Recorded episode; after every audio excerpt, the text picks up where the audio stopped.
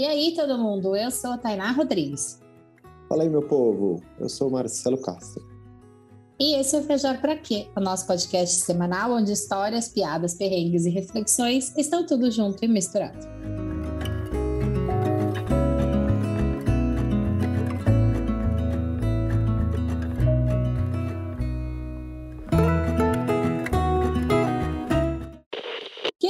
Queridos ouvintes, e depois de mais de 140 episódios feitos com muito amor e alegria nesses quase três anos de estrada, hora que eu viajar para quem vai completar três aninhos agora em maio, finalmente lançamos a nossa campanha de apoio a esse podcast que nos é tão querido. O que começou como um hobby tem ficado cada vez mais profissional, como vocês sabem. Afinal, a gente tem editor, tem Instagram, tem um monte de coisa, tem site, um site bem lindo que você consegue ver aí todos os episódios. E é por isso que a gente decidiu lançar essa campanha, porque produzir conteúdo independente não é nada fácil. E também para se aproximar mais de você que está aí do outro lado, maratonando, que dá o play toda semana para curtir esse monte de conversa bacana que a gente tem por aqui.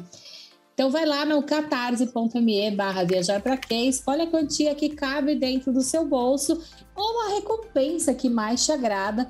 Entre elas, encontros mensais, sorteios de prêmios, até uma foto lindona do T mais M para estampar na sua casa, além de poder participar das famosas rapidinhas. O link da campanha está aqui na descrição do episódio e a gente espera encontrar todos vocês muito em breve.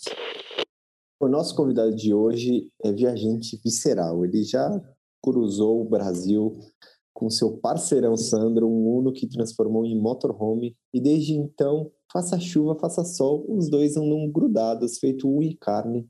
E desde 3 de março, eles começaram um novo desafio: cruzar a América e chegar ao Alasca. Isso me lembra alguém, né, Tânia?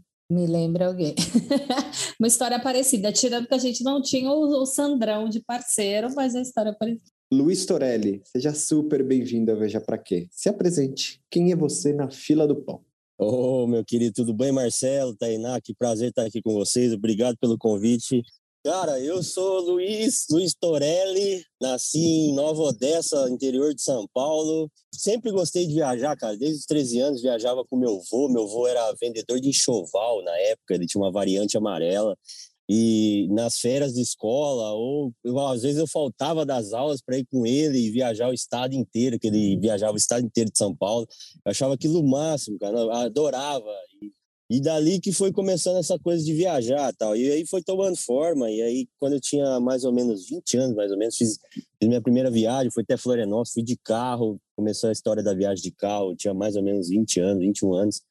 Fui até Floripa com um Uno, inclusive, foi muito bacana. Depois começou a coisa dos mochilão, já fiz muito mochilão, mochilão pela Europa, América do Sul, é, Estados Unidos também já fui. E essa coisa da viagem sempre teve parte da minha vida, cara. Sempre, sempre, sempre. E, e agora com esse projeto novo aí, depois de desbravar o Brasil com o Uno 2002 transformado em motorhome, agora a gente está querendo chegar até o Alasca com esse mesmo Uno chamado Sandro. Luiz, a gente tem uma tradição aqui no podcast que é para dar o start dessa conversa, o pontapé inicial. Então, conta pra gente, viajar para quê? Cara, viajar para quê? Pô, que pergunta. Pô, muito legal essa pergunta. Nunca ninguém fez essa pergunta. Viajar para quê? Viajar para mim é para me autoconhecer, cara. Eu descobri com esse projeto aqui do Uno, antes, é, depois com esse projeto do Uno, construindo o carro, foi, uma, foi um autoconhecimento. Eu vinha. Esse projeto nasceu de uma. para curar uma depressão, na verdade que eu vinha tendo no final de 2020. Eu estava num, num, processo, uma época muito pesada da minha vida, assim, não querendo mais viver e tal. E esse projeto caiu como uma luva e foi para curar essa depressão que eu fiz isso. Então acho que viajar para quê? Para mim é para isso, cara, para me autoconhecer. Eu viajo sozinho, sempre viajo sozinho, desde quando eu comecei o projeto, sempre viajo sozinho. Então é um tipo, eu nunca, eu não me conhecia. Eu tenho 38 anos, quando eu comecei o projeto tinha 37 e não me conhecia direito, não sabia quem era o Luiz, para onde que ele queria chegar, o que que ele queria da vida sempre fazia mais pelos outros do que para mim próprio, sabe? Então, com esse projeto serviu para isso. É, viajar para quê? Para mim é para isso, para me autoconhecer, para fazer um pouquinho mais por mim, eu só fazia pelos outros. E eu acho que é isso. É um, é um auto, é uma viagem para dentro de mim. Você comentou que viagem sempre teve na sua vida, enfim, por conta do seu avô. Eu queria que você falasse mais assim desse seu, vamos dizer assim, esses seus primeiros momentos viajantes, assim, como você como foi esse processo assim de você se reconectar? Falasse mais desses seus rolês com seu avô, enfim. Cara, eu, meu, meu avô, meu avô na verdade foi um pai para mim, porque foi ele que me criou, tal. Meu, meus pais, meu, minha mãe trabalhava, meu pai nunca foi meio presente assim na minha vida. É, mas eu fui meio que criado com meu avô, com minha avó. Então eu tenho eles como mãe e pai. Mas e meu avô tem, eu tenho pô, um certo carinho por ele. Ele não tá mais aqui entre nós. E, mas na época, cara, pô, era muito, muito legal, velho. Essa coisa de sair, ficava sentado ali espremido entre que a, a, a perua ali, a, a variante é lotado de enxoval. Na época o enxoval era, era muito forte, assim, e lotado, e ele só tinha um cantinho para mim, assim, espremido naquele enxoval, mas era colado na janela, vendo o mundo assim, eu falava, cara, é isso que é isso que eu quero, aquela coisa foi tomando forma. E aí eu fiz essa primeira viagem de carro aí para Floripa, e depois eu voltei, depois comecei a primeira viagem que eu fiz de avião na minha vida foi para Porto Seguro. E fui para Porto Seguro. Depois, eh, depois é, comecei a viajar mais de carro para, litoral norte aí de São Paulo, fiz bastante coisa. Aí veio as viagens internacional, né? Aí a primeira vez que eu saí do país foi com um amigo meu, me lembro muito bem, foi em 2011 por aí. Foi a primeira vez que eu saí do país de mochilão, foi um amigo meu, foi a melhor, uma das melhores viagens da minha vida. E a gente foi para os Estados Unidos, foi até Los Angeles, ali a Califórnia, depois foi para Las Vegas. Nossa, curtimos muito, cara. fiquei, ficamos é, quase 20 dias ali, pô, foi muito, foi muito legal. Aí depois, aí depois, cara, depois você não quer parar, né, meu? Quando você, você vai para outro país, aí a mente expande, você conhece novos horizontes, aí você não quer parar. Aí depois eu fui para Europa, depois eu rodei a América do Sul aqui. A da América do Sul eu só não conheço ainda a Colômbia e a Bolívia, que inclusive eu vou passar agora, vai ser o próximo país depois da Argentina. Eu não conheço a Bolívia eu não conheço a Colômbia, então são e aí o Equador também.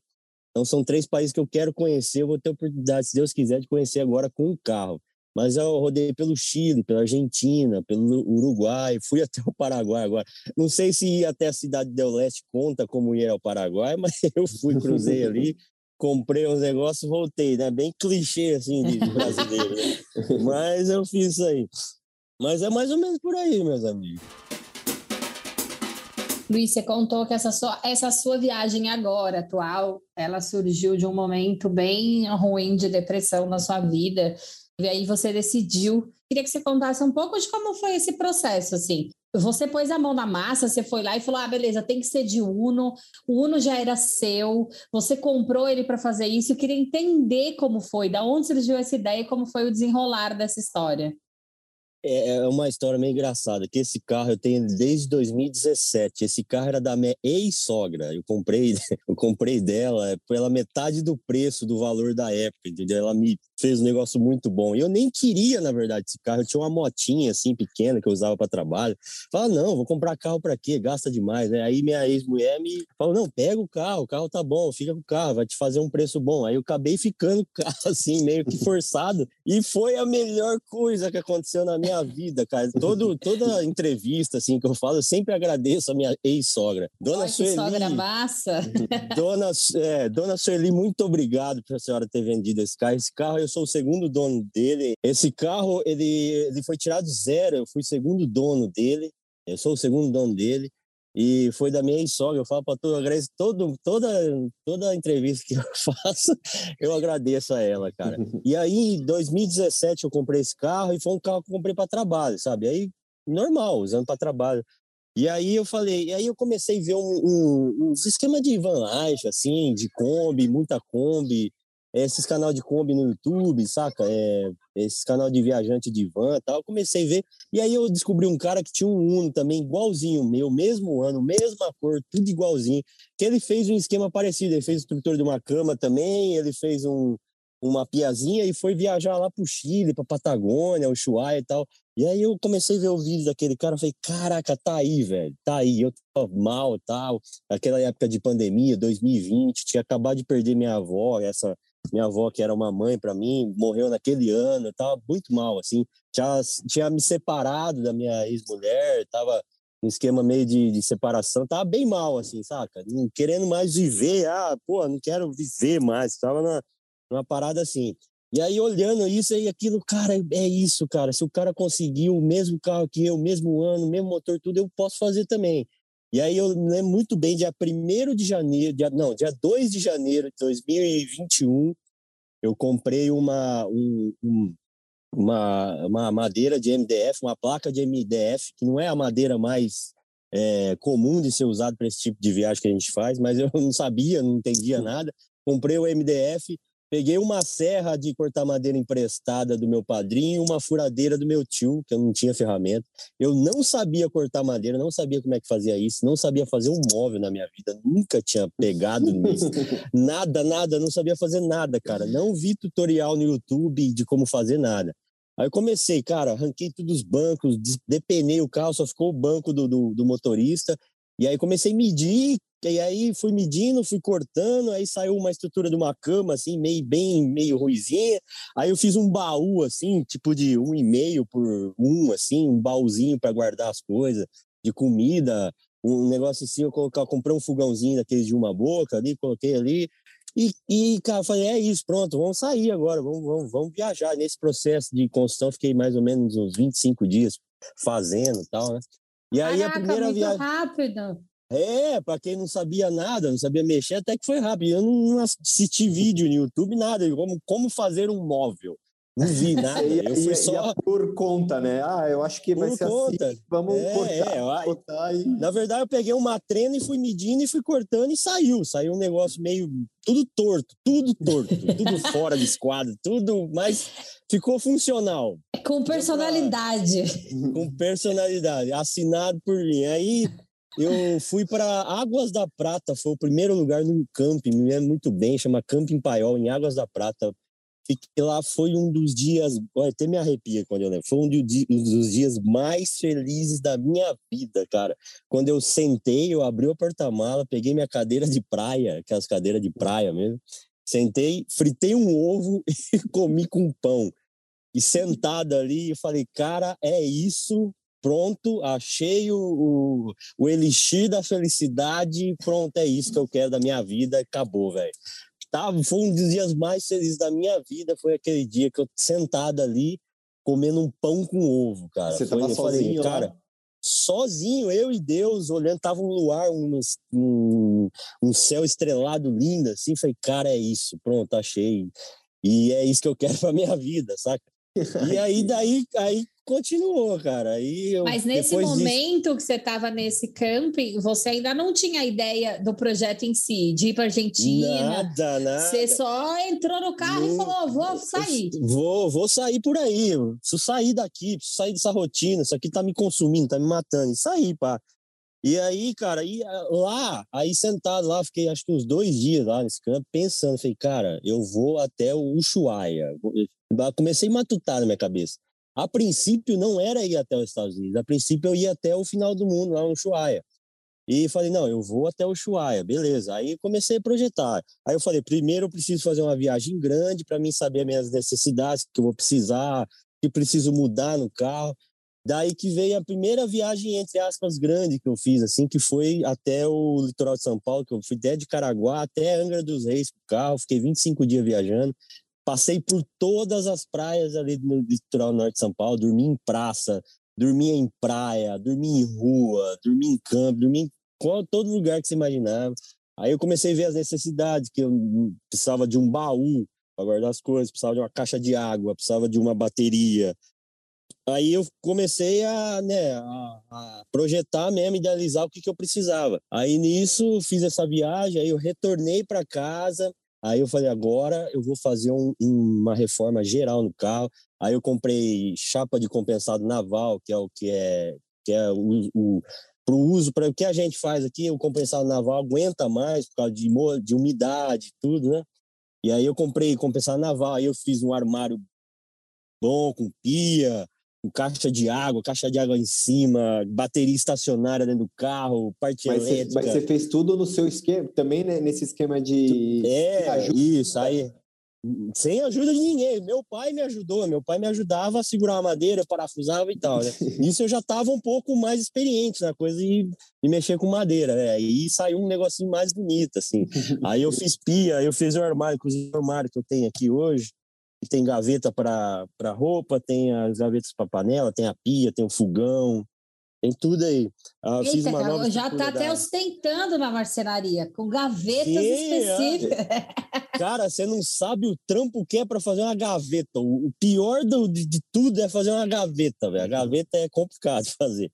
Mas saiu uma gaveta aqui, umas gavetas aqui meio torta. E aí eu reformei todo o carro, cara. Coloquei um colchão novo, ganhei um baú. Minha amiga tinha um baú lá top, me deu o baú. É, ganhei uma geladeira que antes eu tinha um coolerzinho que eu levava, colocava gelo, aquilo você colocava gelo, aquilo o gelo derretia, tinha queijo dentro, derretia o queijo, virava aquela lambança, assim, nossa senhora. Aí um, um, amigo lá da Flórida viu uma reportagem que eu fiz lá e se sensibilizou com o projeto e me deu uma geladeira da Resfriar. Hoje é uma geladeira igual que todo mundo tem em casa, gela menos 17 graus tal. Isso é, é muito importante para uma viagem dessa. Essa geladeira é meu, meu xodó, cara. Essa geladeira é muito boa. E foi isso, gente. E aí depois teve.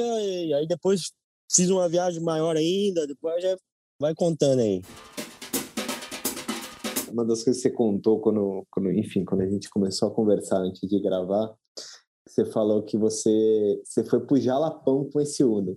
E aí a, gente, cara. A, a, gente conversou, a gente conversou com, com outros amigos também que eles foram pro Jalapão e deu um puta problema, porque a estrada é. do Jalapão é terrível, né? E a gente sim, sim. pro Jalapão e a gente tipo andou por lá num, tipo num 4x4 e ainda 4x4. assim balança que só porra, velho. E você falou, você falou que você foi com esse uninho, mano. Como foi isso eu, o Sandrão? Cara, Rapaz, foi, foi tenso. Falar para você que se você perguntar, cara, você curtiu o Jalapão? Falando, não, velho, não gostei. é, não gostei por quê? Porque eu fui a falar, vai dar para ir, né? Dá para entrar com o carro de passeio no Jalapão, deve ser tranquilo, né? vai, vai eu lá tentar, né? Cheguei por Ponte Alta, não sei se você conhece Ponte Alta ali. E eu acabei indo nos fervedouros, lá naqueles pontos turísticos que é mais famoso. Eu fui só ali no na Lagoa do Japonês, no buraco lá, na, na, na, pedra do buraco lá, esqueci o nome daquela pedra, pedra furada. E só nesses dois, dois trechos aí eu já passei um puta de um perrengue, que é a estrada que passa muito 4x4 e faz ondas assim na, naquela estrada de chão. E aquilo, carro, velho, o Uno, parecia que ia desmontar, sabe? Abrir as portas, cair as portas, assim, ia cair tudo. Cada parafuso do carro ia saindo assim, velho. Eu falei, cara, e é muito longe um ponto turístico do outro, assim, tipo de 40, 50 km, assim, todas essas estradas. E, a, e o é. areião, né? Que o areião é areia, igual areia de praia, assim. E foi aí que eu atolei, cara. Eu atolei lá na entrada da, da Pedra Furada. Era mais ou menos quase seis da tarde, assim. Tava um calor, mais um calor, cara. Tipo 35 graus, 36 Nossa. graus, aquele sol estralando a cabeça. Você não consegue pensar. Eu, pá, indo assim, e hum, pô, atolei. Falei, e agora? Ferrou, velho. Sozinho. Aí passava 4x4. Ah, para, não parava. Aí até que teve um santo lá que me parou. Sorte que eu tinha. Eu tinha. Antes de ir, eu tinha comprado uma cordinha de puxar carro, assim, bem zoada, assim, mas que me salvou, velho. E eu comprei uma pá, velho, uma pá de pedreiro, manja, pra ver se eu conseguia. Aí eu pegava uma pá, assim, antes da cidade lá, eu falei, vou comprar uma pazinha aqui, vai saber o que vai acontecer. E aí eu pegava essa pá e tentava tirar terra, tentar tirar areia e nada, e o carro patinava. E quanto mais eu acelerava, mais ele entrava no buraco, ah, não vai sair daqui, agora eu tô fudido, velho. Aí falei, vai, eu vou passar a noite aqui, cara, não é possível. Aí teve com um anjo lá, me parou com a 4x4, aí com essa cordinha, velho, uma cordinha bem ruinzinha assim, foi que o cara conseguiu me tirar de lá. Ainda consegui, aí eu me lembro muito bem que eu cheguei ali na Pedra Furada, só tinha 4x4, assim, ó. Tipo umas 50, só eu de unir. os caras. Os caras da 4x4. Que você tá fazendo aqui, não, né? Não, justamente, é. O cara olhava e falava, cara, o que, que você tava. E dava risada, os caras davam risada. Eu falei, cara, o que você tá fazendo aqui com esse Uno, velho? Aí eu falei, cara, ou eu tô muito errado aqui, ou os caras tá muito certo, velho. Ou só eu sou o único aqui de Uno, Os, cara, aí que eu me dei conta que o negócio, o buraco era mais embaixo. Falei, cara, eu tô meio errado aqui, que o negócio aqui é pesado, não dá para encarar. E ainda no outro dia eu fui até o japonês, que são mais 50 km de areião, me serra com areião, que é muito difícil, cara. Brasileiro mesmo, ver. né? Não desiste nunca. Não, não, vamos que vamos, ué. Estamos aqui, já tá aqui no inferno, já abraço o capeta, já vamos para cima. E aquele calor, velho. E fui, velho. Fui, cheguei na Lagoa Japonesa também, só 4x4, cara. Eu olhava assim, meu Deus do céu, o que, que eu tô fazendo aqui, velho? E aí o cansaço de você chegar nos lugares, tá, os perrengues, te desanima. Você chega no lugar e fala, ah, cara, eu quero ir embora, velho. Você não dá nem vontade de curtir o lugar, sabe? Você chega num lugar puta bonito, mas você já tá cansado daquele sol, do perrengue que você passou, de atolar com o carro. O cara fala: Meu, quero minha cama, quero minha casa, quero ir embora daqui.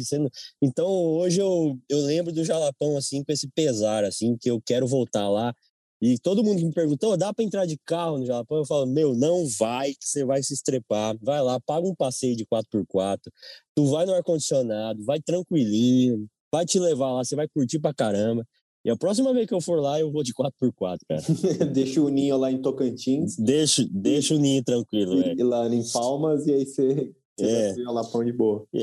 Teve um lugar antes de passar, no, antes de ir pra Ponte Alta, que eu dormi lá, chama é, Porto Nacional. Foi um dos lugares mais quentes que eu fui na minha vida, cara. Ali é, diz que é chamado centro do mundo, pra vocês terem noção. Eita. Tipo, à noite fazia 30 graus, assim, parecia que tinha um secador ligado na tua cara, assim. E eu falei, cara, dessa vez, que eu sempre durmo dentro do carro. Eu falei, aqui eu não vou conseguir dormir no carro. E aí eu acabei pagando um hotelzinho lá e fiquei no ar-condicionado, senão eu ia morrer ali mesmo, cara. Ali é um, lugar, um local muito quente. Tocantins é muito quente. Acho que você já teve lá, não sei se. Sim. Eu tive em outubro lá e é quente, eu imagino o verão como que deve ser. Luiz, eu sei que você tem uma história com uma família que você encontrou morando na beira do Rio São Francisco e conseguiu arrecadar uma grana para ajudá-los. Queria saber como que foi esse encontro, como que foi essa história, assim, sei que isso te marcou muito, né? Sim, cara, isso aí, pô, transformou minha vida, isso aí eu levo para sempre no meu coração. Isso aí foi em Bom Jesus da Lapa, foi no interior, no sertão baiano. É uma cidade que tem uma igreja de pedra, é uma cidade muito, assim, uma igreja muito bonita, a igreja católica é feita dentro de uma gruta, assim, tem várias salas, assim, é muito bonito. E essa família, é uma família ribeirinha que mora embaixo da ponte do Rio São Francisco ali. E aí eu parando para ver o rio ali, para filmar, para mostrar pro pessoal, acabou que veio dois meninos assim, era o, é o Anderson e o Marcos, é, um tem sete anos, outro tem dez, onze anos mais ou menos. E eles começaram a ver o carro, achar interessante e tal, o carro todo construído, e começaram a querer, oh, tio, como é que é esse carro? Como é? Deixa eu entrar aí, entraram dentro, brincaram, aí eu, aí eu é tinha, curioso, vocês querem... Né? Muito demais, aí eles entraram aí, viram o salgadinho, falaram, pode comer, como que vocês quiserem aí, comer salgadinho, comer um monte de coisa. Aí vieram mais crianças, aí um deles falou, tio, você quer lá conhecer minha casa? Vamos lá conhecer minha casa? falei, vamos lá. E aí virando assim, já era a casa deles. Aí cheguei lá, aquela casa bem humilde, assim, sabe? Bem, bem humilde, né? É, uma família, criança de cola, assim, tinha uma família mais ou menos 15 pessoas, assim eu falei, cara, olha só, preciso fazer alguma coisa aqui. Aí eu lembro que no dia, assim, eu deixei 200 reais com eles dei os mantimentos que eu tinha no carro. E, e, e me despedi, assim, falar, cara, não vou voltar mais aqui. E fui embora, fui embora pro posto, assim, que eu costumo ficar em posto, dormi no posto da cidade. E aí à noite pensando, falei, cara, esses 200 reais, esse mantimento que eu deixei não vai dar para nada, velho. Isso aí vai acabar rapidinho. Preciso fazer alguma coisa aqui. Aí eu tive a ideia de. Fiz três stories com os seguidores, falando, gente, Tô querendo comprar uma cesta básica. A ideia era comprar uma cesta básica para essas crianças, tal, levar para sua família. Quem quiser me ajudar, o Pix está aqui, se vocês puderem me ajudar, tal. Aí beleza, fiz o story, fui dormir, acordei no outro dia, acordei com 4 mil reais na conta. Falei, caraca, velho, olha isso aí, a galera me ajudou pra caramba. Falei, porra, agora vai dar pra fazer um monte de coisa. Me lembro muito bem que era outubro, era perto do dia das crianças. Aí eu fui lá na, na, na loja, comprei um monte de brinquedo, mais um monte de brinquedo, de carrinho, de bola, de tudo. Fui no supermercado, comprei mais uns mil reais de comida, é, fralda, leite, etc. E aí eu me lembro que ainda sobrou uma grana, mais ou menos mil reais, e levei para a família. A hora que chegou lá, que eles falei, ó, abre o carro aí, que eu fui fazer uma entrega. O pessoal da internet que mandou isso para vocês, a hora que eles abriram o carro, viram aquele monte de brinquedo. O carro tava lotado, abarrotado, assim, de até o teto de brinquedo, de comida, de tudo. Não cabia nem eu direito. Uhum. Aí a hora que eles viram, cara, nossa, o sorriso, de ver o sorriso no rosto daquelas crianças, cara, no rosto daquela família, é, é, é muito bom, é muito bom, cara. Eu falo que quando você ajuda o próximo, é, faz mais bem para você, faz bem para o próximo, mas faz mais bem ainda para você, cara. Você tá podendo ajudar uma pessoa. E aí, é. pô, aí vira aqueles brinquedos, brinquei com eles lá, joguei bola, e, pô, aí ainda sobrou uma grana, ainda dividi lá entre as famílias e tal, eles ficaram muito felizes. É, até hoje eu tenho contato com essa família, com o Marcos, com o Anderson, com a Maria, com o pessoal lá. Até hoje eles me ligam, perguntam quando você vai voltar aqui e tal, estamos com saudade de você. E eu levo eles para sempre no meu coração, cara. Para sempre eu vou me lembrar daquela família. É, é, uma situação muito muito delicada que eles vivem. Eles vivem com 300 reais por mês, uma família de 15 pessoas para mais, com criança de colo. É muito pouco, é um valor que a gente gasta quase por dia morando em São Paulo. E a gente começa, vendo isso, a gente começa a dar valor como que a gente é rico, como a gente tem estrutura boa morando aí no estado de São Paulo, qualquer outro estado aí na região sul. E a gente tem água encanada, a gente tem chuveiro, a gente tem energia elétrica. Lá eles tiram a, eles estavam me contando que eles tiram a água do Rio São Francisco para tomar banho, para cozinhar. E a água do Rio São Francisco que passa ali, gente, é barrenta, é suja, não é uma água limpa, bonita, assim, sabe? E, cara, eles vivem com um auxílio pesca lá, é muito precário, assim, 300 reais por mês.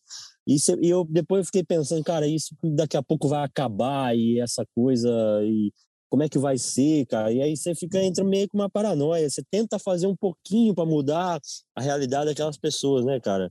Uma coisa que devia ser feita pelos governantes, pelo, pelo, pelo país, não sei, mas a gente tenta fazer um pouquinho, mas esse pouquinho que a gente faz não é, não supre toda a necessidade que eles precisam mesmo. Mas eu levo essa família para sempre na minha vida, cara.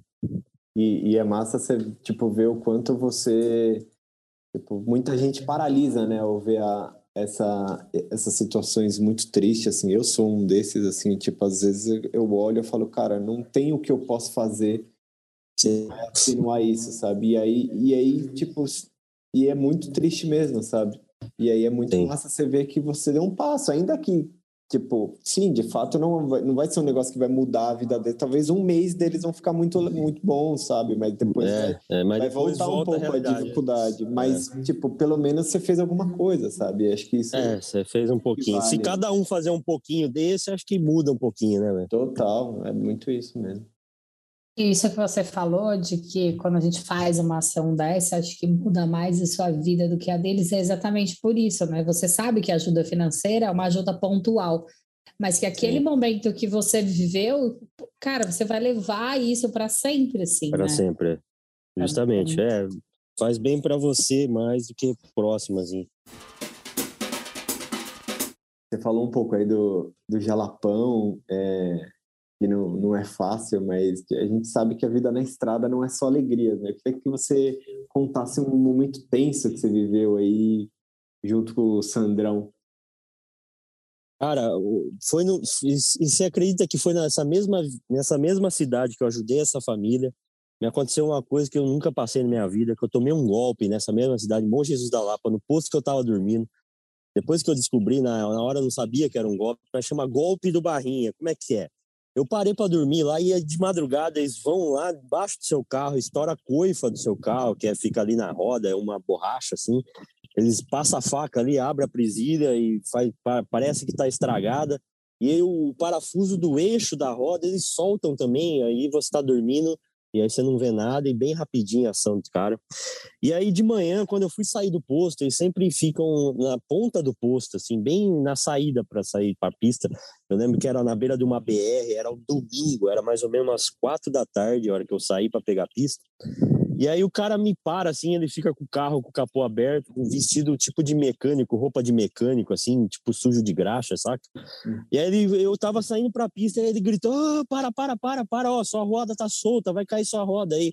Aí ele já vem correndo assim, cara, e já, já fala assim, ó, pode olhar por baixo aí que tá tudo estourado. E ele nem olha, velho já saca que tá tudo estourado, sabe? E aí ele mexe, ó, tá tudo solto. Aí eu falei, caramba, velho, como é que aconteceu isso? Aí eu tinha acabado de voltar do Jalapão, eu falei, cara, deve ser das estradas do Jalapão, né? Deve ter estourado a roda aí, deve ser por, por isso, né? Aí ele falou, não, pode ficar tranquilo que eu sou mecânico, eu vou arrumar para você, encosta aqui que a gente já vai, já vai dar um jeito para você. Aí eu me lembro que eu fazia uns stories, assim, falando pro pessoal: olha, gente, estourou a roda aqui, ó, já apareceu um anjo aqui na minha vida. O cara já é mecânico. já vai me. Olha, que maravilha, olha como Deus é bom, né, gente? Olha, já estourou o carro, já tem um mecânico aqui para me ajudar. E aí, cara, ele vai lá e aí ele arranca a roda, tipo, tira a peça assim, mostra, ó, como tá estourado, ó, tá vendo? Isso aqui você ia se trepar por pra frente aí. Aí ele fala assim, ó, dá um tempo aí, eu vou até a cidade e já volto. Meia hora eu tô de volta. O que ele faz? Ele vai até a cidade, ele não troca a peça, ele só encaixa a peça de volta, limpa ela, entendeu? Para dar a impressão que ela foi uma peça trocada, foi nova, volta depois de uma meia hora com a peça, você olha assim, parece que está nova, aí ele coloca lá, Aí ele começou assim, ó, pega um papel aí vai anotando, ó, foi 300 reais dessa coifa, foi 250 desse, desse parafuso aqui, foi 300 reais de sei o quê, foi 250 de mão de obra, eu sei que no final deu mais de 800 reais. De, ele, de, ele, compra, ele tipo, vende a peça sua para você mesmo. Sim, justamente.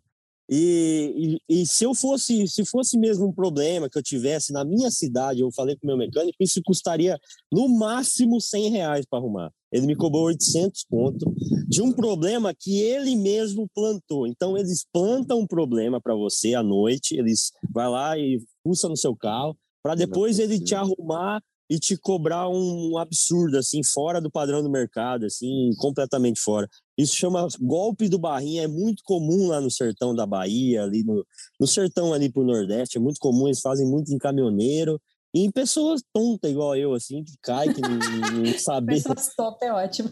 não sabia de nada, eu não entendo muito mecânica, achei que era um defeito mesmo, caí, acabei caindo no negócio. E a hora que eu tava anotando os valores que ele tava passando, eu falei, estranho, eu comecei a pensar comigo, mano, falei, caraca, velho, mas 800 reais pra trocar uma coifa, eu achei, eu achei um absurdo, assim, né? Pensando comigo mesmo, eu falei, pô, tô aqui na beira da BR, é um domingo, onde que eu vou arrumar isso? Eu falei, vou pagar, né, velho? Ainda, ainda na época ele queria em dinheiro vivo, eu falei, ó, não tem esse dinheiro vivo, tem um Pix, sei lá, né? Aí fiz um Pix, aí liga não sei pra quem, ó, caiu o Pix aí, beleza. Cara, caiu o Pix assim, eu saí pra estrada, olhei no retrovisor, o cara não existia mais, já tinha vazado do posto. Hum. E é um golpe muito comum, cara. Eu alertei bastante gente sobre esse golpe, chama golpe do Barrinha. Foi, inclusive foi um seguidor que mora lá no sertão da Bahia que me que falou que ele tinha caído num golpe. E aí ia perguntar para você como quem... você descobriu, né? Como você descobriu que era um é, golpe. Então, aí depois, no, no, mesmo dia, à noite, eu fiz uma live aí comentando o que aconteceu. Aí um seguidor falou, cara, você caiu num golpe, chama golpe do Barrinha. E aí, do jeito que ele foi me, me falando e me relatando, foi a mesma coisa que aconteceu. E aí foi, e aí deu, foi, foi o um golpe mesmo. E então tem todos os destaques aí no meu Instagram, tem toda essa, essa história aí, como é que foi aí.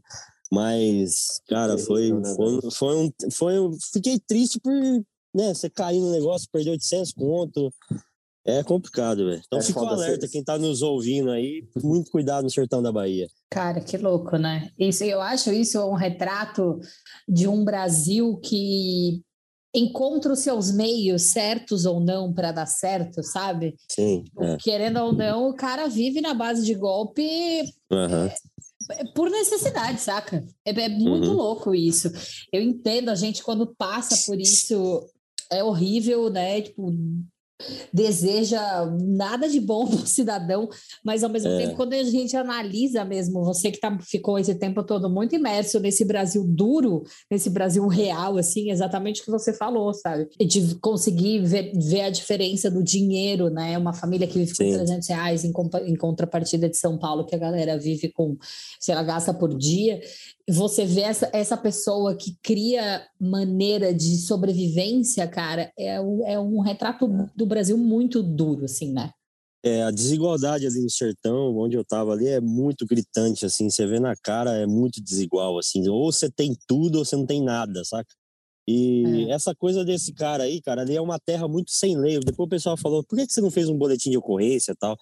Cara, ali é muito sem lei. Eu acredito que a polícia sabe que o cara existe. Provavelmente o cara tá lá ainda dando golpe em outras pessoas. Infelizmente ele deve estar tá lá e eu, eu faço o alerta sempre para quem passar pelaquela região, fica muito cuidado. Mas é impune, né? A impunidade é muito grande, é uma terra sem lei, é uma terra que não, a polícia faz faz pouco caso. Você não vê polícia, na verdade. Eu passei, passava, andava quilômetros e quilômetros, horas e horas, não via polícia, não via, passava em estradas assim que não tinha ninguém de parar na estrada. Eu chegava, juro para vocês, chegava a deitar no meio da rodovia, numa BR, ficar 10 minutos aí, não passava um carro, saca? E ali é muito uma terra sem lei, então pro, provavelmente esse cara deve estar tá lá ainda dando golpe muita gente.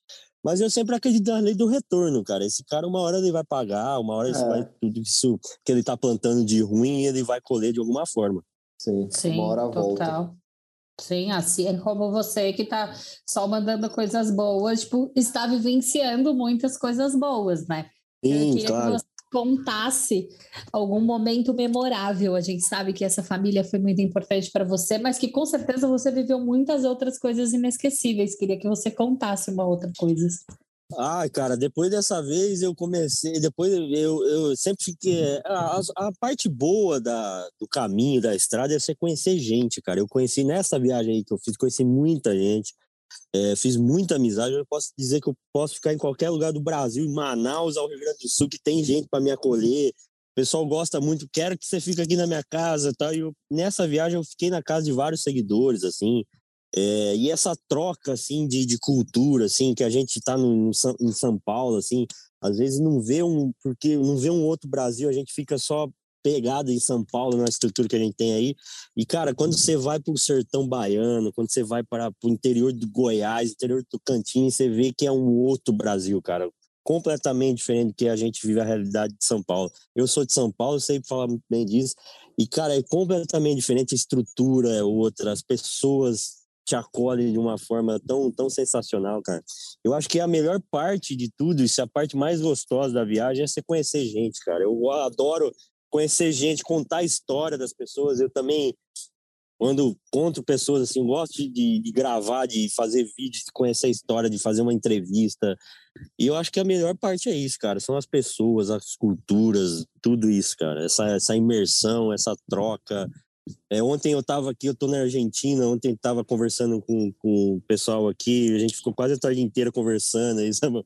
Me falando como que é a cultura deles aqui, eu passando a minha, essa troca, cara, muito legal isso. Eu acho que, a, que, eu, que eu mais me emocionei mesmo, que foi, foi um, tipo um, sei lá, uma, um choque de realidade para mim, foi essa família aí, cara, que eu acabei ah. de contar foi um puta choque de realidade para mim, cara. Porque eu pensei, pô, eu sou um milionário, cara. Eu tenho tudo na minha casa, tenho comida na mesa a hora que eu quiser, eu tenho água encanada, chuveiro quente, sabe? Eles não. Eu, depois eu dei uma volta dentro da casa deles lá, eles faziam, eles não tinham gás, assim, eles faziam na lenha porque não tinha condição de comprar um botijão de gás, saca? E a cozinha, assim, a, os meninos dormiam na cozinha, porque não tinha um quarto, dormia tudo um em cima do outro, assim, cara. E é um choque de realidade tão grande que você fala, pô, você tem um puta conforto na sua casa e você, às vezes a gente não dá valor. Eu acho que essa família foi o que mais me marcou, assim, de, de pessoas que eu encontrei, de histórias que eu encontrei pelo caminho, velho. Aí do resto foi pessoas assim, com a mesma realidade que a minha, que eu encontrei por aí e tal, né? Agora é o momento da gente dar risada. Você falou do perrengue, tipo, deu um perrengue aí que acho que talvez não tenha sido o maior perrengue do, no Jalapão, enfim, que, você, que o carro tremia. Eu queria que você falasse de um perrengão, uma cilada bina aí que você se meteu, que, que hoje rende muitas risadas para você. E rende muito. Ah, cara, eu tenho um banheiro dentro do meu carro. Né? Eu tenho uma privadinha aqui que eu fiz também, que ela fica embaixo aqui da cama, velho. E teve um lugar que eu tava na cidade lá em Barretos, sabe, velho? Que eu tava no meio da rua dormindo e não tinha lugar para onde banheiro. Eu tava com a vontade, assim, velho, de fazer aquele número dois, assim, que tava, que tava. E, o, e aqui eu coloco um saquinho, assim, saca? E aí eu fui, fui fazer, velho, e aí o negócio, porque eu não sei, homens, homens, me entender, homens, quando você vai fazer o número dois, você acaba fazendo um e o dois junto.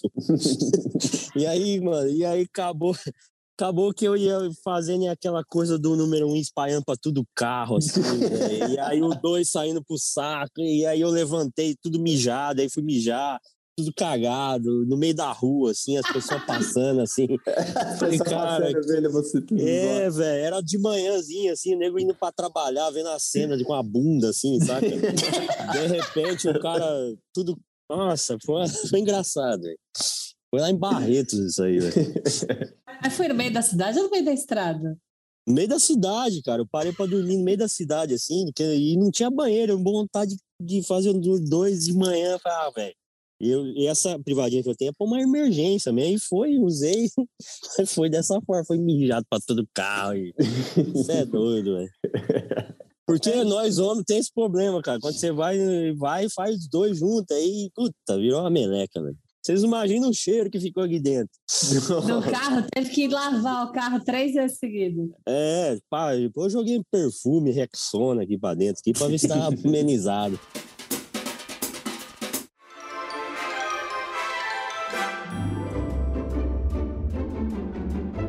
Chegado o momento, rapidinhas do Viajar para Quê? Eu vou te fazer Boa. perguntas rápidas, você responde a primeira coisa que vier na sua cabeça.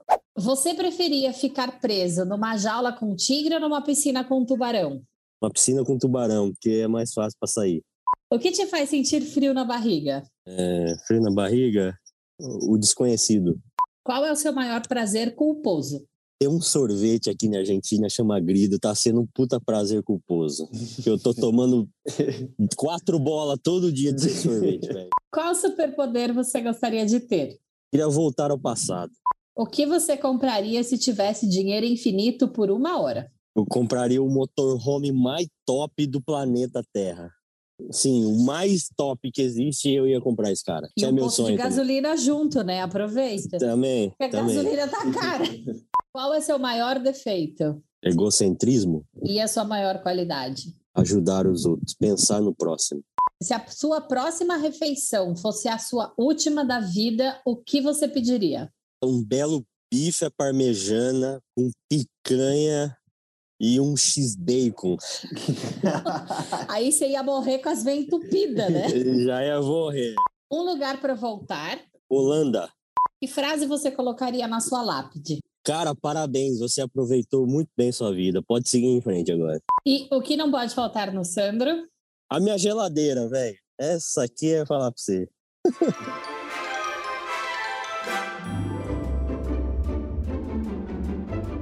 Luiz, agora é o momento jabá. Diga aí para o pessoal onde eles conseguem te encontrar, para falar contigo, conhecer mais da sua história, enfim, acompanhar essa sua jornada agora rumo ao Alasca. Boa, tô, todo mundo que tá me ouvindo, quiser me acompanhar, é no Instagram, um a uno, escrito por extenso, não numeral, e um a uno no Instagram. Lá é a maior parte do conteúdo é feita por lá. E também no YouTube, também um a uno, a mesma coisa. E também no, agora também no TikTok, também um a um. Todas as plataformas, um a um, escrito por extenso. Queria te agradecer muito. Foi muito, muito gostoso conhecer mais de você, saber mais da sua história, de todo esse seu projeto. E é isso, pessoal. A gente se ouve no próximo episódio. Valeu, gente. Obrigado, viu? Obrigado, Tainá, Marcelo. Obrigado pelo convite aí. Sucesso para vocês. Muito bom papo. Adorei também, viu? Valeu, Luiz, por esse papo. Puta, muito irado conversar contigo, entender um pouco das suas histórias, conhecer as suas histórias. E é isso, pessoal. Não se esqueçam da nossa campanha de apoio. Vai lá no catarse.me barra Veja Pra Quê, nos ajude, divulgue e faz a gente seguir crescendo, beleza? Valeu, pessoal. Um abraço e até a próxima.